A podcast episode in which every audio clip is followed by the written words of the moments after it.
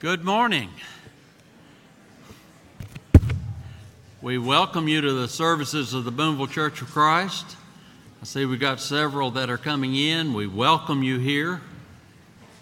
If you're visiting with us, you're our honored guest. If you're joining us on social media, we welcome you as well. We'd ask that uh, you take the friendship register and pass it down the aisle. We would like to have a record of everyone's attendance.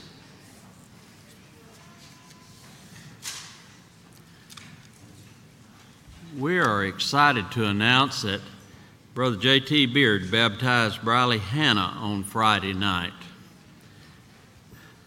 We welcome Briley into the fellowship of this congregation. We're really glad to have the Hannah family part of this congregation. We have two of our members who are preaching at other congregations this morning. Adam Carlson is preaching in Belmont at 2nd Street, and Stephen Hodgen is preaching at Burnsville this morning. We're certainly blessed to have men with that talent. In our services this morning, uh, Brother Jeremy Jones will be leading us in singing. Brother Jonathan Farr has our opening prayer. Brother Drew Galloway has the scripture reading. Brother Ken Forrest will bring the message to us. With Adam out of town, uh, Brother Tommy Baragona will help us as we observe the Lord's Supper. And Brother Todd English will have our announcements and closing prayer. Would you bow with me, please? Our loving Heavenly Father, we're so thankful that we can assemble this morning to worship you you are all powerful. You are all knowing. We are thankful for your love. We're thankful for your willingness to forgive us when we sin. We love you, Father, and we pray that our worship to Thee this morning would be pleasing in your sight. In Christ's name we pray. Amen.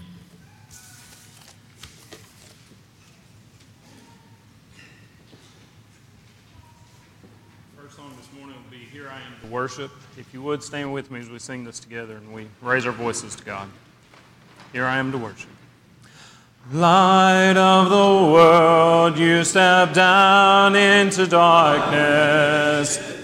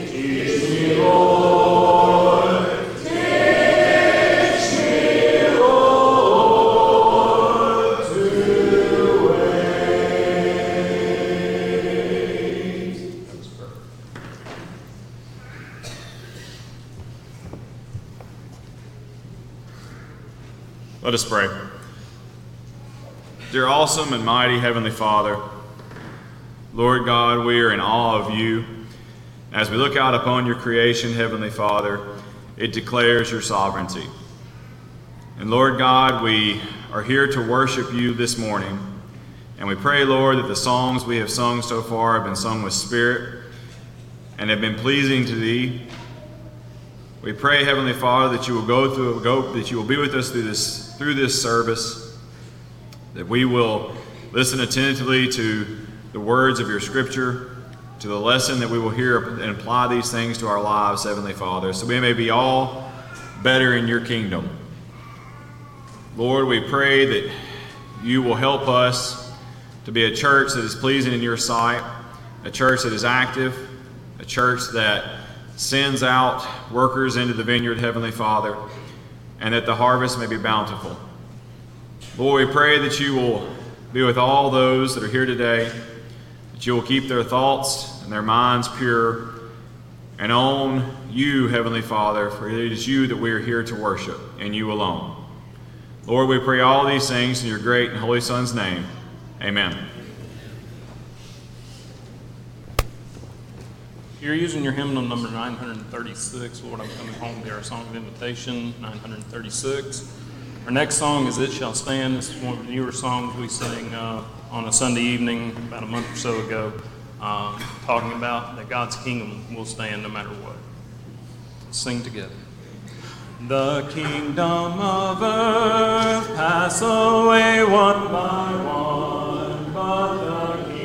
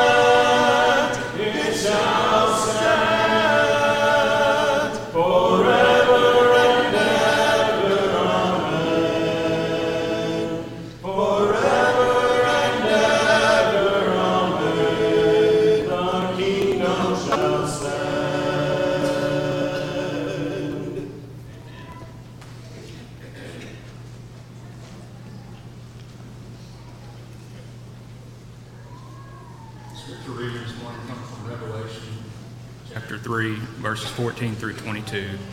And to the angel of the church of the Laodiceans write, These things says the Amen, the faithful and true witness, the beginning of the creation of God. I know your works, that you are neither cold nor hot. I could wish you were cold or hot.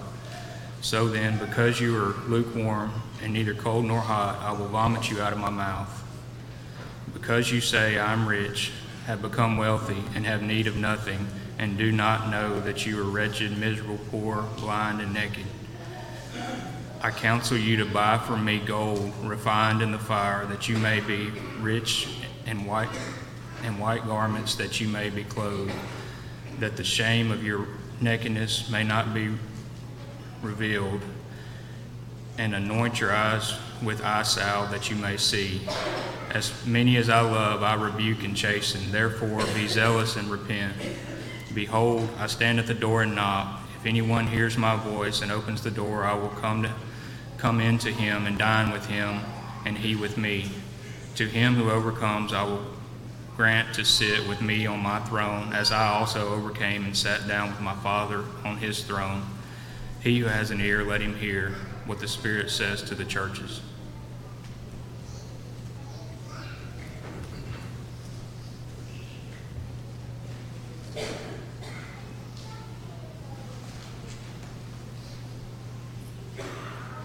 Good morning, everyone. It's wonderful to see you today. Wasn't it great news to hear about Briley's obedience to the gospel? And just imagine in your mind that water being stirred and her coming up out a new creature. Isn't that just marvelous? The birth of a new being in the kingdom of God. And thanks to JT for having that study with her. Don't we want to see those waters stirring more and more? Yes, we do. Because that is representing new birth and new life, and that has got to be very exciting for all of us. I'm glad that you're here today. I'm glad that you chose to be a part of our assembly. Although some folks are not able to be here, and we have such a long and extensive list of sick people. But I wanted to mention Chopper to you this morning. Chopper is having some very severe sciatica problems and a lot of pain.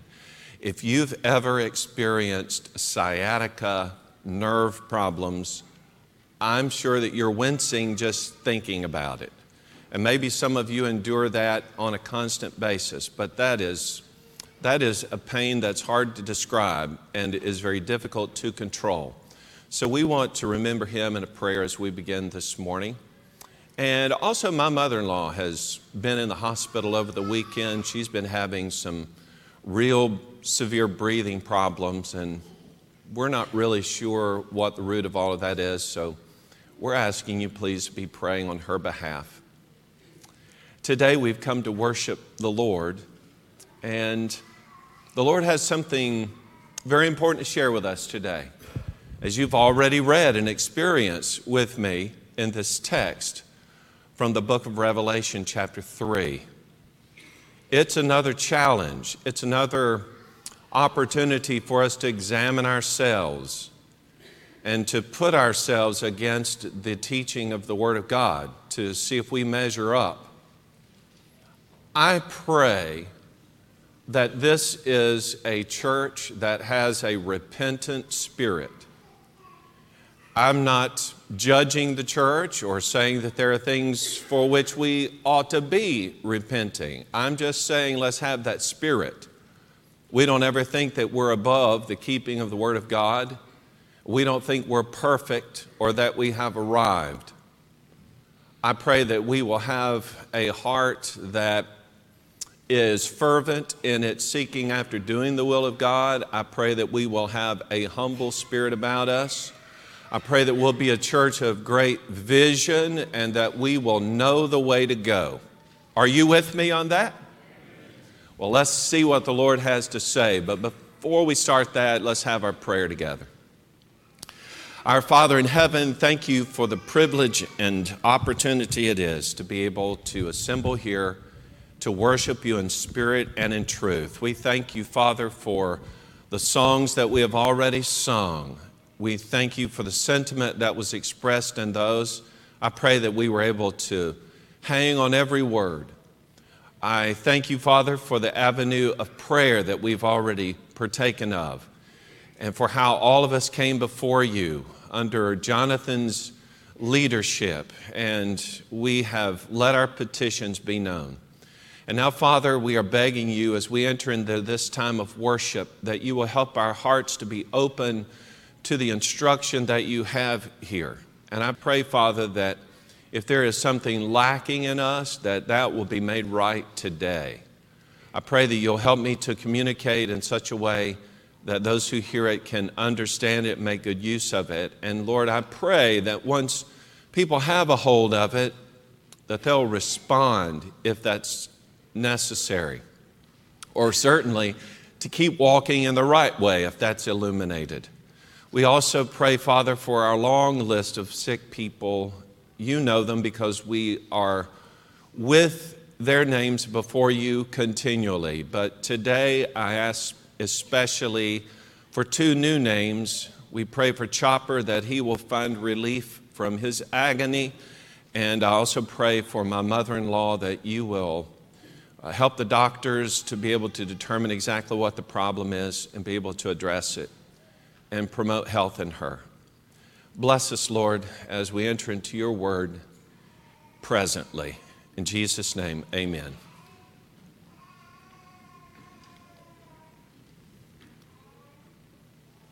So far, so good. It's new, you know. Maybe you've noticed this as we have considered six of the seven churches that are mentioned here in the opening chapters of the book of Revelation. Perhaps you've noticed that every single time we dealt with a city, it seems like something was mentioned in that text that actually dealt with something people already knew about the city, maybe some characteristic that made that city stand out. When you come to the city of Laodicea, actually in this text are several references to things for which they were pretty famous. They were famous in the sense that they were a wealthy city, lots of trade, positioned in a place where it was just convenient for people to pass through. They were also known for their eye salve, and that might not seem important to you, but in that time, protecting your eyesight and healing maladies of the time, that was very important. And so Laodicea was known for that. You can get the finest grade right here. And then they were also known for their fine black woolen garments. You couldn't find this anywhere else in the world. Laodicea was just, it was one of those crowning jewels, a spectacular place to be. But now, set contrasting those images, which are materialistic and worldly, things for which people in the world are famous, contrasted with that is our Lord, who is the Amen. Now, the word Amen you probably know, means so be it or let it be. In other words, once a thing has been spoken, you added amen to the end of it to just put an extra period or emphasis. Put the exclamation mark right there. So be it. Let it be. Okay, so whatever it is, Jesus says, I'm that. If it comes in a package that I have delivered, let it be. That's the end the final say. But not only is he that, he is also described as faithful and true. In fact, he's the very epitome, the source from which faithfulness is derived. And he is the absolute source of truth. Now, get that. I, I am faithfulness, I am truth. Amen. That's it. So, contrasted with the, the beautiful pictures that are described of the city, is this spiritual emphasis, a great big exclamation point that is put there in the Lord's place. Also, within this region, there were a couple of contrasting cities. One was Hierapolis. It was known for its hot springs, very popular destination. And then Colossae, which you've heard of before. The book of Colossians was written to the church that lived in that region. That city was known for its cold, brisk waters. Right there in between is that city, Laodicea. Not quite the hot springs, and not quite that cold drink of water. Here's the thing about our Lord our Lord's always going to be true, He's always going to be honest with us. He is not going to be trivial. He's going to say something that he doesn't really mean and then come back later and apologize for it. Jesus just simply lays the truth out there. It's up to us whether we're going to heed what he says or not. If we will listen, then the Lord's expectation is this that we're going to take what he says and we're going to admit wait a minute. I see what you say there, Lord, and I haven't been doing that.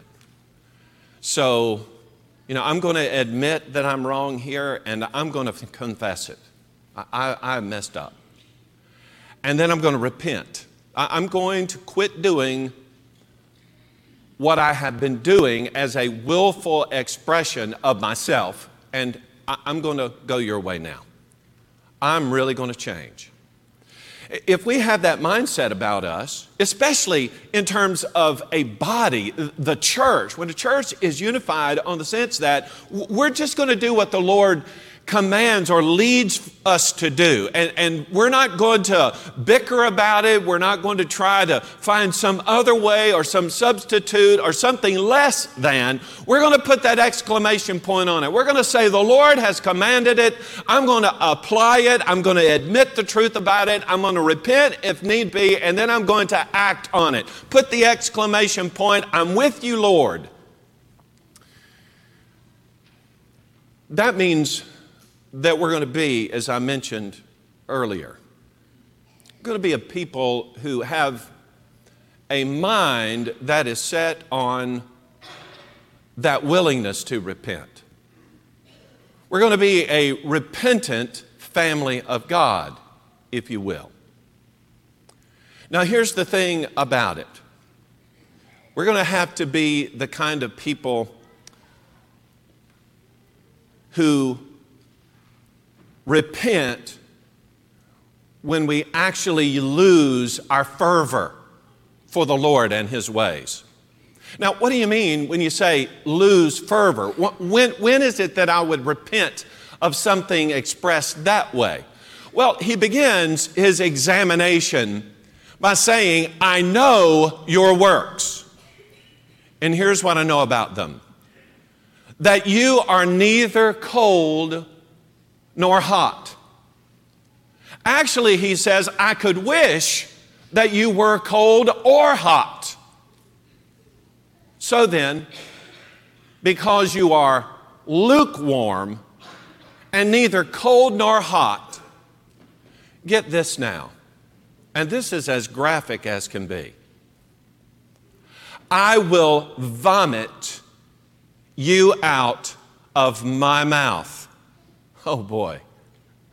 Now, I know that there are several, let's, let's just call them temperatures that are described in the scriptures, okay? Uh, for instance, kind of backing away from this text a little bit, I, I remember when Jesus was on the road to Emmaus.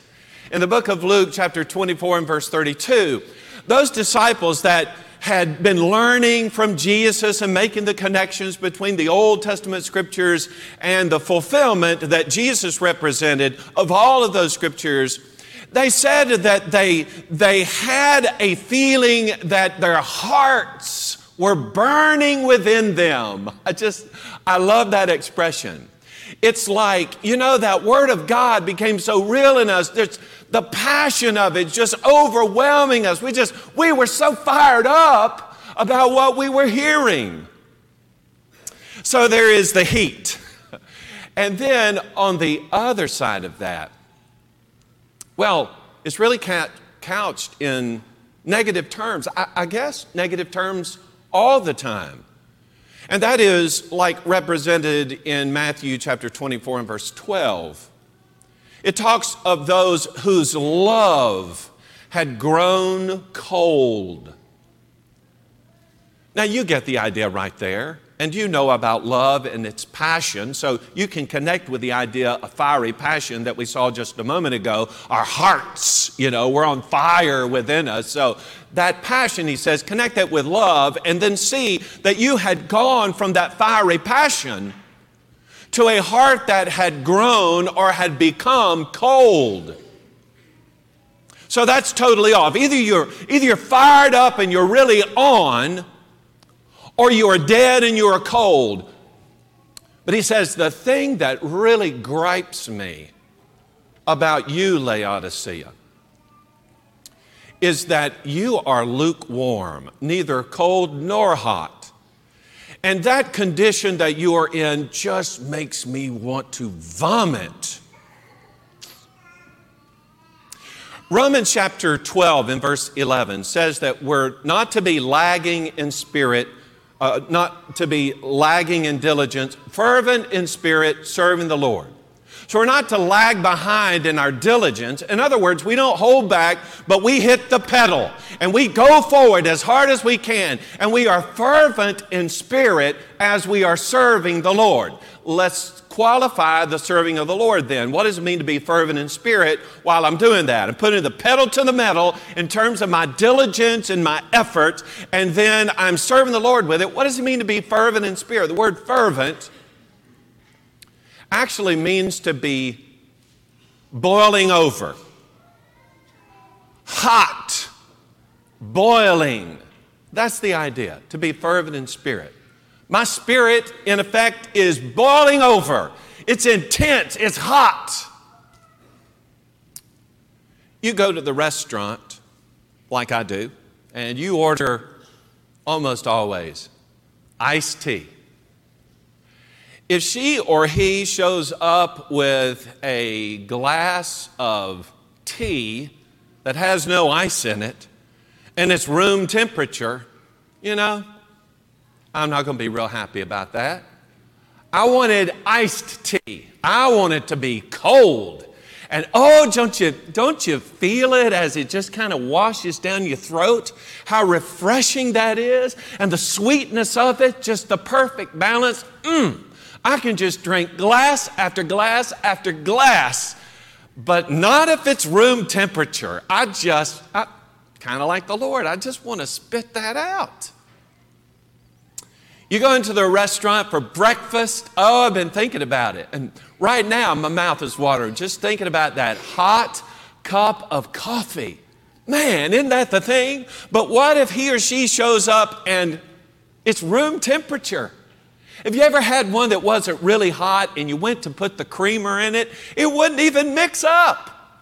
And I'm like, what a mess. It just kind of makes me sick on my stomach to see the particles floating on the top of that coffee. I want my coffee hot. And then here is a good waiter or waitress. They come by and they see that your glass is a little bit empty. They're afraid maybe the ice has melted too much. They ask you, want some more ice with that? Or they want to refill it, keep it full, keep that thing coming. Oh, they want to top off that cup of coffee. Why? Because after it sits there a few minutes, it becomes a little bit tepid. It's not as good as it was before. They don't want that on their conscience. They want a good tip. Keep that coffee coming, piping hot. Have you ever heard of the second law of thermodynamics? Yeah, I see a lot of your heads bobbing. Th- that is basically the idea of a contained setting. You've got a contained setting. And within that setting, maybe you had some energy contained, okay? But if you don't ever do anything to that energy that you have contained, eventually it will moderate. It'll just basically even itself out and be nothing. It's kind of the principle behind you got you a fire going. You think that's an indefinite fire? Of course not. I've got to start adding some fuel to that fire to keep the fire going.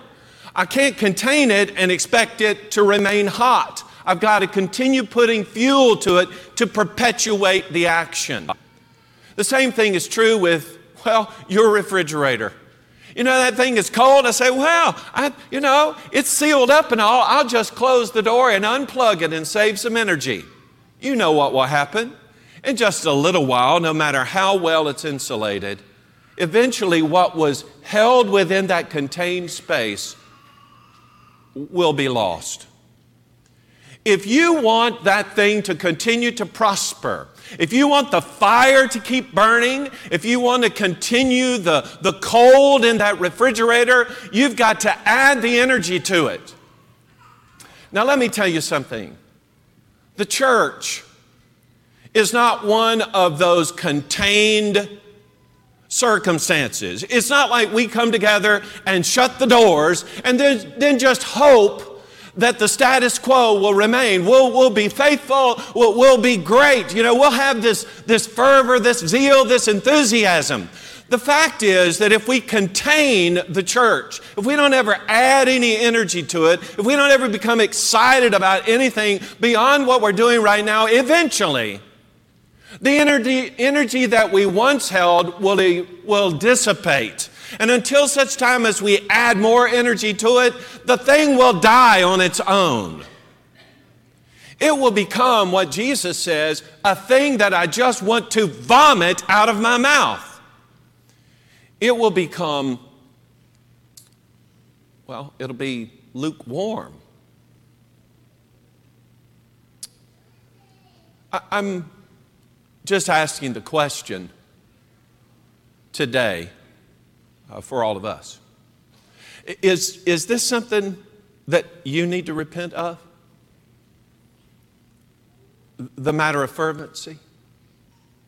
Am I really fervent for the Lord? Could, could I say, as just regards myself, I'm on fire for the Lord and I'm feeding that fire? It's just a question. The Lord was pretty concerned about it. I also know that we must repent when we lose. I'm having trouble with this, buddy. I'm going to let the experts handle it. We lose our humility. Okay, so here was the church and Jesus' assessment of it. So far, he says, You make me want to vomit. Here was their perspective on the matter. We, we are rich. We've become wealthy. We have need of nothing. But Jesus says, You do not know that you are wretched, miserable, poor, blind, and naked. Here is what I counsel you to do. I counsel you to buy gold from me that has been refined with fire, that you may be rich We are rich. Well, isn't it ironic? Just a little while ago, we were studying the church that's in Smyrna. Smyrna is completely the opposite of the church in Laodicea. There is not one bad thing said about that church. And in fact, when the Lord describes the church in Smyrna, here's what he says about them You are rich. Now, wait, why did he say that? Well, because when they looked at themselves, they said, you know what? We, we really aren't achieving like we think we should for the Lord. And so when we consider ourselves and our impact and what we have in terms of the world's goods, the conclusion that we have drawn about ourselves is that we are poor. And if the Lord had showed up right there at their door and said, Hello, I've come to inspect, they would have said, Whoa, wait, wait, Lord, don't come in here. Because we are poor. Remember, the Lord said, You're not poor, you are rich. But now to the church that says we're rich, we don't need anything, boy, we are wealthy. The Lord says, You are wretched, miserable, poor, blind, and naked. Why, why is it that they were that way? Perhaps they had given in to the worldliness that was around them. They live in a rich city, so why not? We keep up with kind of what's going on around us. You know, we, we've got to be like the people that we serve. So they're rich, we're going to be rich. You know, people dressed in that fine wool and they presented themselves just kind of as elites. And certainly, you know, church's going to be in this area. Well, we kind of got to do the same thing. This may seem a little bit random, but I've noticed this about church bulletins almost everywhere I've been. I've been to a lot of different churches. Almost always, like on the bulletin, the heading of the bulletin, maybe some of the letters that they send out, the heading in that, almost always have some graphic on it that represents the church building. Got pictures of the church building on it. Now, I'm not judging the motivation behind it. Maybe it's just so that when somebody sees that, they'll be able to identify where our church building is because they can hold that up there. I don't know why that's on there, but I do have to ask that question, right? In terms of humility or fitting in. When we want people to know who we are, we put a picture of our church building out there. Does that make sense? And what does that say about us? Now, I've seen plenty of bulletins too that maybe had a picture of that they took the whole church the people standing out in front of maybe the front door of the church building. Hey, okay, maybe a, a, little bit different picture is gathered. These are the people that are meeting in this building, but uh, we have to ask ourselves what drives us? Are we driven by the desire to do spiritual things, or are we wrapped up and spending all our money on material things? When we ask that question, we're basically asking the same question that Jesus is asking as he makes a judgment about this church that was in Laodicea. I see how it is with you. You've got it in your mind that you're rich and you're wealthy and you don't need anything. He says, but what you don't know, now let that sink in for a minute. It wasn't that they knew they were like that and they're just pretending. They didn't realize that they were in this mess. They were going along thinking they're doing just fine. He says, What you don't know is the worst thing I could ever say about any church. Is that no, you aren't rich and you need everything. You have emptied yourself because of your worldly passions and you don't have anything. So now, not only do I want to vomit you out of my mouth, but I see you as a wretched example of what the church ought to be. He says, There is a solution, though. Here's what you need to do. Instead of spending your money and your time on yourself, how about buy the gold that has been refined? You can be rich with that. Now, refined gold. You know, gold is found in the raw, and you're looking for the ore, but in the ore, that, that whole rock that you might have gathered up, not only is the gold ore there, but other, other metals and other just junk that is kind of bound up in that. So, what you do to purify it is, well, you put it to the heat, a lot of heat. And eventually, the gold will melt along with many of the other materials, and the trash will float to the top. And then you can skim off the debris. And understand that this isn't really a simple process. It's not like you're just going to heat it up one time, you'll get all the impurities out. If you want the finest gold, the kind of gold that is practically pure in essence, then you're going to have to go through this heating process until such time as you can literally and actually look over the top of that gold liquefied by the heat and see a pure reflection as though you were looking into a mirror. The Lord says, you've got to be humble in this regard. Now, I'm thinking, what, what, would, be the, what would be the parallel thought there? What, What is like a purifying process?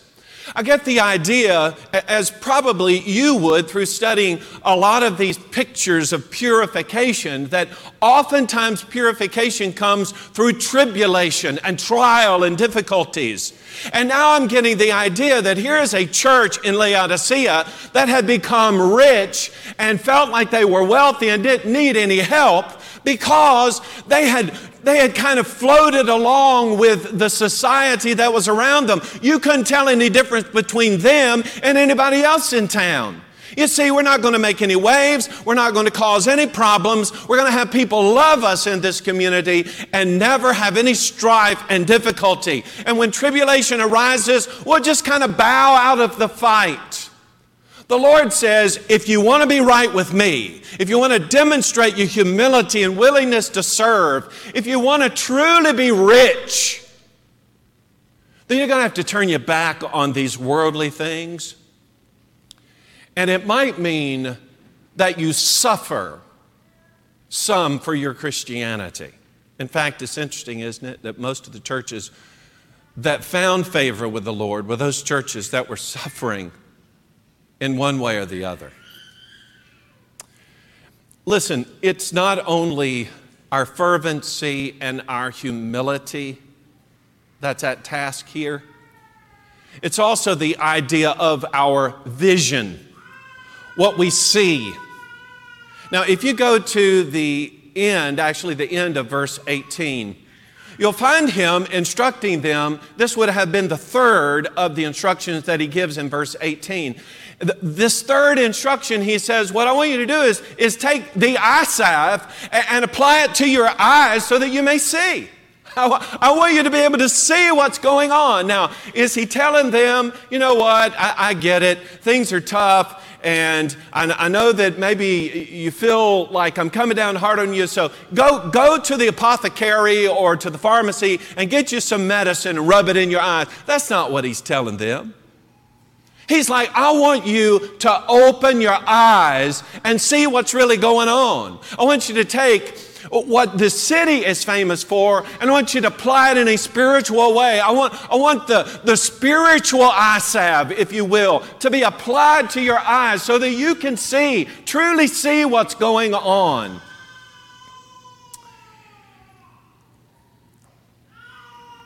In 2 Peter chapter 1, beginning at verse 5, I never really noticed it before, and I've mentioned this text several times.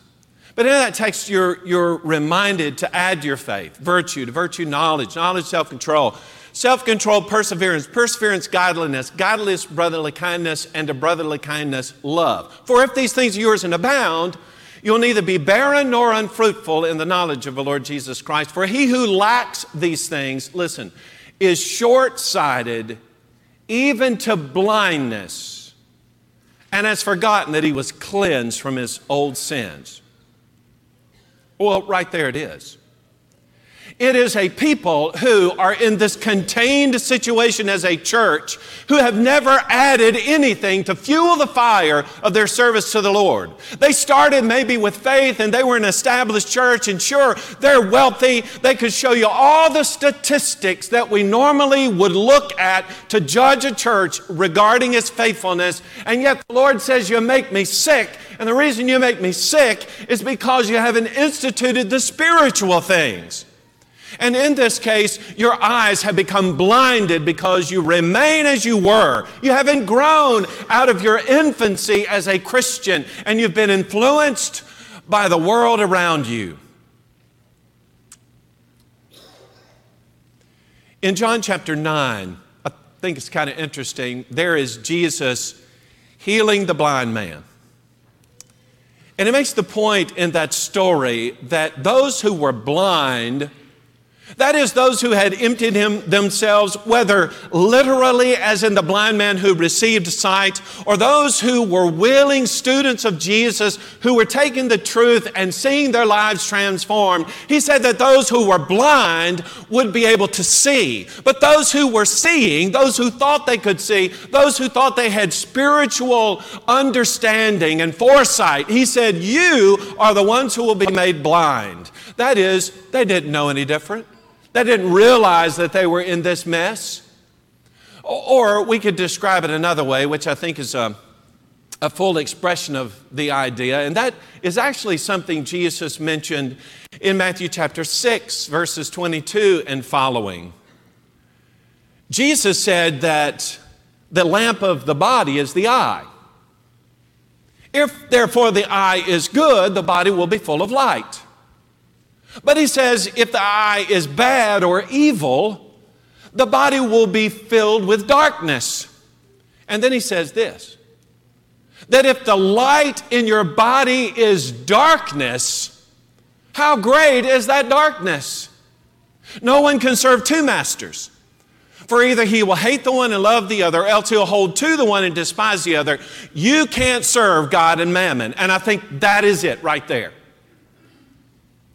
Those who are filled with light are serving the Lord. Those who are filled with darkness are serving the world. The problem is that some people think that they are in the light and serving the Lord when in reality they are only serving their own fleshly and human desires. And as a result of that, instead of being filled with light and goodness, they are filling themselves with darkness. And Jesus says, if you think you're filled with light, but it's actually darkness, how great is that darkness? Because you are in ignorance in this darkness. Jesus says, get the spiritual eye salve. Apply that to your eyes so that you may see. So far, I'm wondering now, in terms of repentance, do, do we need to repent of our lack of fervency? We're not on fire for the Lord. Do, do we need to repent of uh, our pride and not being humble? Do we need to repent of our blindness? We need a vision for the future. We need to be able to see what the Lord wants of us. I, I would ask one other question, and that is do we need to repent because we've lost our way? The third of the things is actually the middle one. That's in verse 18.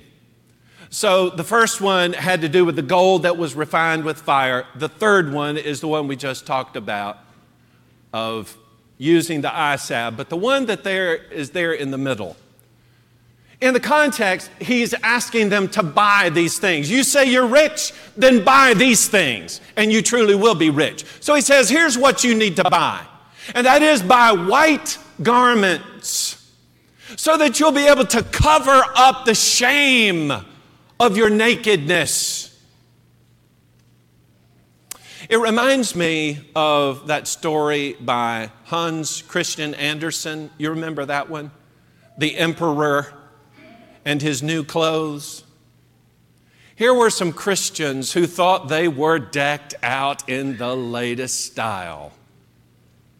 But the Lord says, No, you, you are naked. You've lost your way. Others can't see it, but the Lord says, I can see it. Has it dawned on you yet? I hope it has. That Jesus actually had nothing good to say about the church in Laodicea. Not one thing. I remember the way that Jesus warns us of some of the choices that we make going along. For instance, I mean, uh, uh, talk about general, um, Matthew chapter 7, 13, 14, enter by the narrow gate. That's plain, right? For wide is the gate and broad is the way which leads to destruction. There are many who go in by it because narrow is the gate and difficult is the way which leads to life. And there are few who find it. We want to say, as Laodicea would want, have wanted to say, we're on that narrow path. We are. But Jesus said, You don't know it, but you're not. Self deceived. That is, that is the worst. Or uh, Proverbs 3 5 and 6. Trust in the Lord with all your heart and lean not on your own understanding. In all your ways, acknowledge Him, and He will direct your steps. Trust in the Lord. Make sure that He's the one guiding our steps so that when He makes His assessment, He'll have nothing but good things to say as kind of a warning, I guess, Jesus said, As many as I love, I rebuke and chasten. Therefore, be zealous and repent. Be zealous and repent. In other words, do not wait. You have received my letter. You now know what it is. You didn't know before. I told you that. You did not know you were on the. Now you know. And I am telling you, I love you, but you had better be zealous about it. You better act now and repent. And then there's this, and it is potentially one of the most misused passages in evangelism that there is. It's verses 20 and 21. Usually, I've heard these passages used something like this To the erring person, the person who is unchurched, doesn't know the Lord. Uh, you've now heard the truth about Jesus, and Jesus is standing there at the door of your heart, and He is knocking on the door, and you have the opportunity to open the door. You know, you've seen the famous painting where the doorknob is only on the inside, so only you can open the door, and on and on. And so you pressure people in that moment open the door, open the door. He is not talking to the alien. He is talking to members of the church in these verses right here.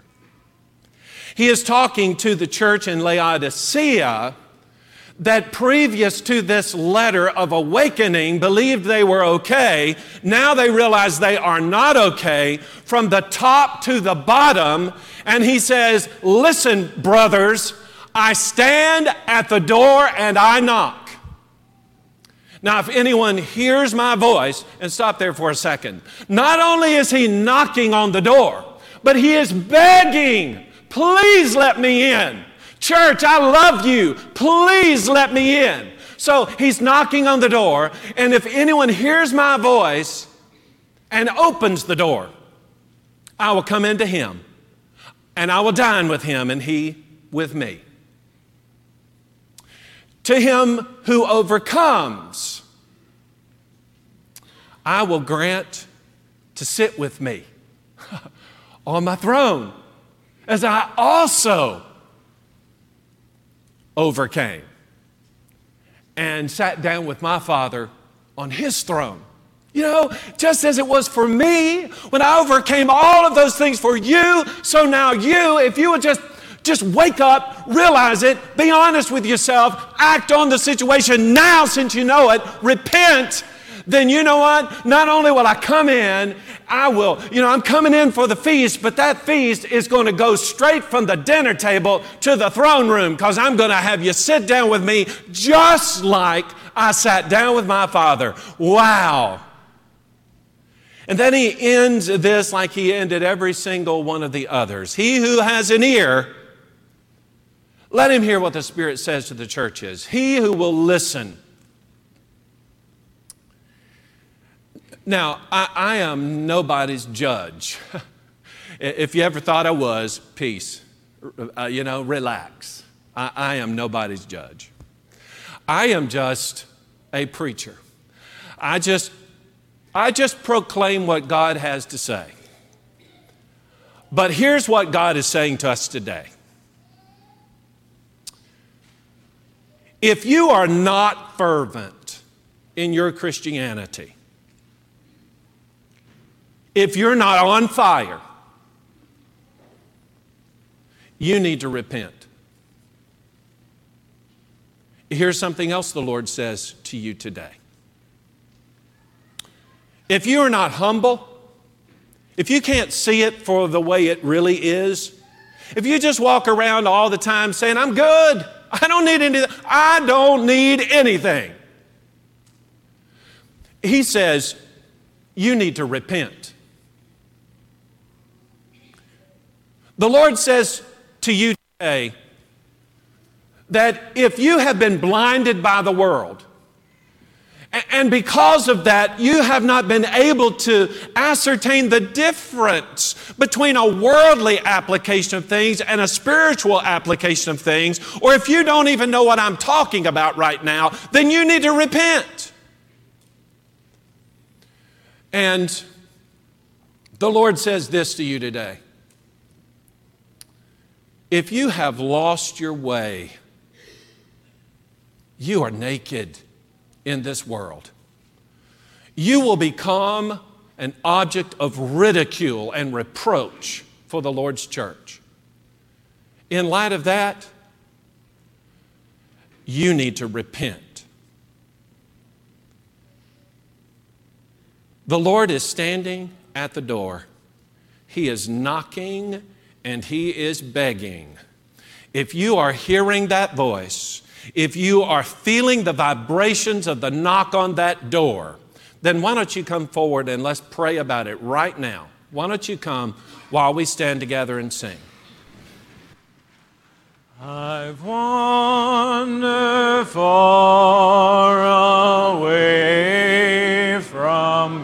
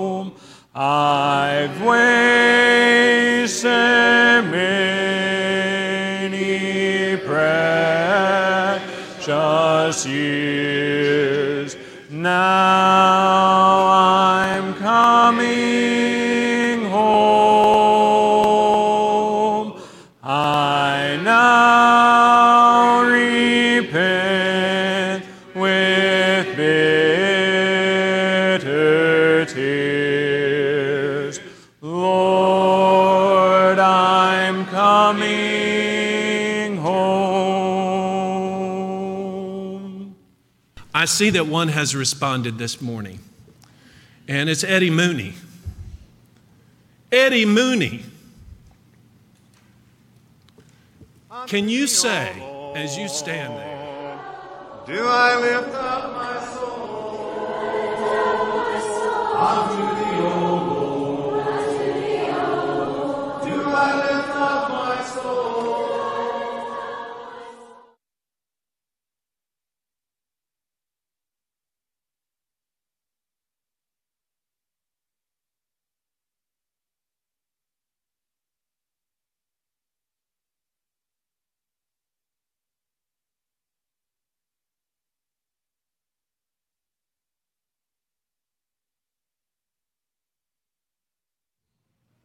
do you have good spiritual eyesight? Or have you been clouded by the things around you? If you know you've been misled, if, if you know you're on the wrong track, why would you keep going there? The Lord is knocking on the door. Listen to me, he says. Plenty of room here for you too. Have you lost your way? Have you lost sight of where you need to be going? The Lord's knocking on the door. Maybe He's been knocking on that door throughout two verses of this song already. You know, that little voice that you have inside you that is saying, You need to get out there. You need to go up front. Let's have this church pray for me. I need this reassurance and help. If that is you, there's plenty of room and there's plenty of time. We're going to sing this, the final verse. We're singing one more verse, and we're going to pray for Eddie. And Eddie's going to go out of here today feeling good about his relationship with the Lord. Why don't you come if you need to while we sing this last verse together? I've tired of sin and straying.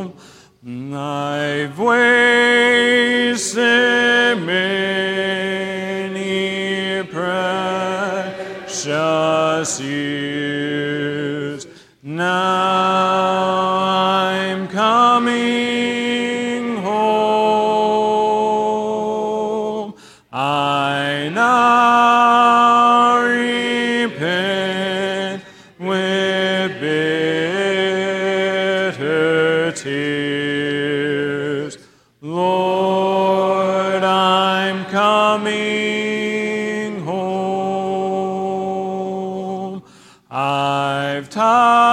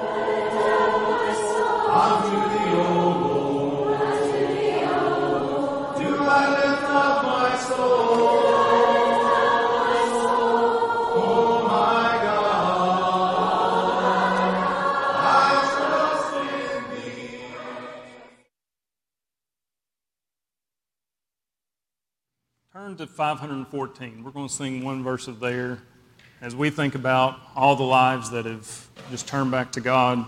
Sing 514, the first verse of Redeemed. 514. Let's sing out, thanking God for the glory of today.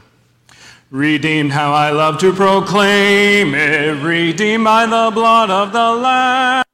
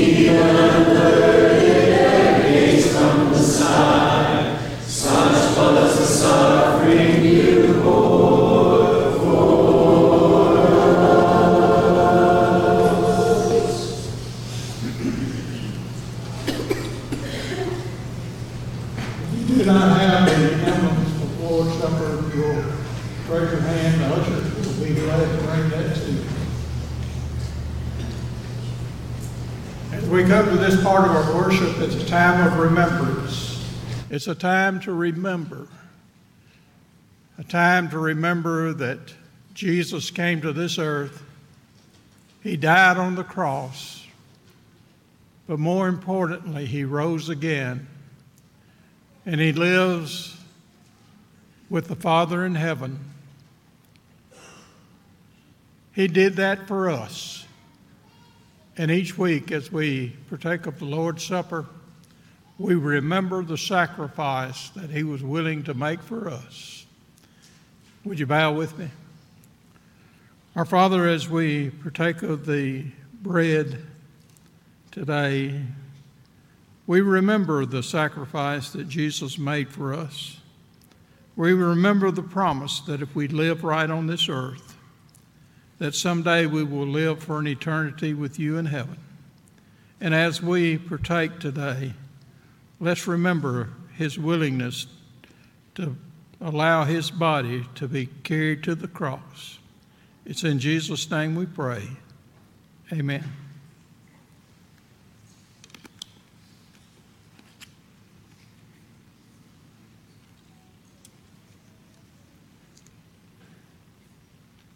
Let us again bow.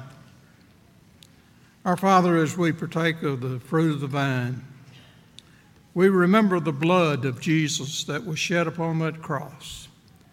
And we remember that it's only through the shedding of innocent blood that we can have remission from our sins. And as we partake, we pray that we'll remember that Jesus shed his blood so that we could be saved. It's in His name we pray. Amen.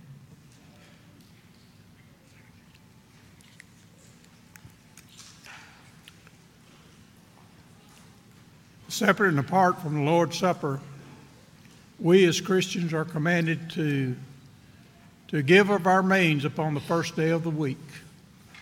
We have that opportunity, and there are several ways that you can do that. Let's give thanks for the blessings that God has given us. Our Father, thank you for blessing us, for giving to, uh, to, us the things that we need to live on this earth.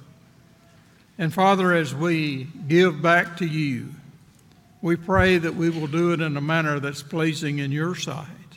It's in Jesus' name we pray. Amen.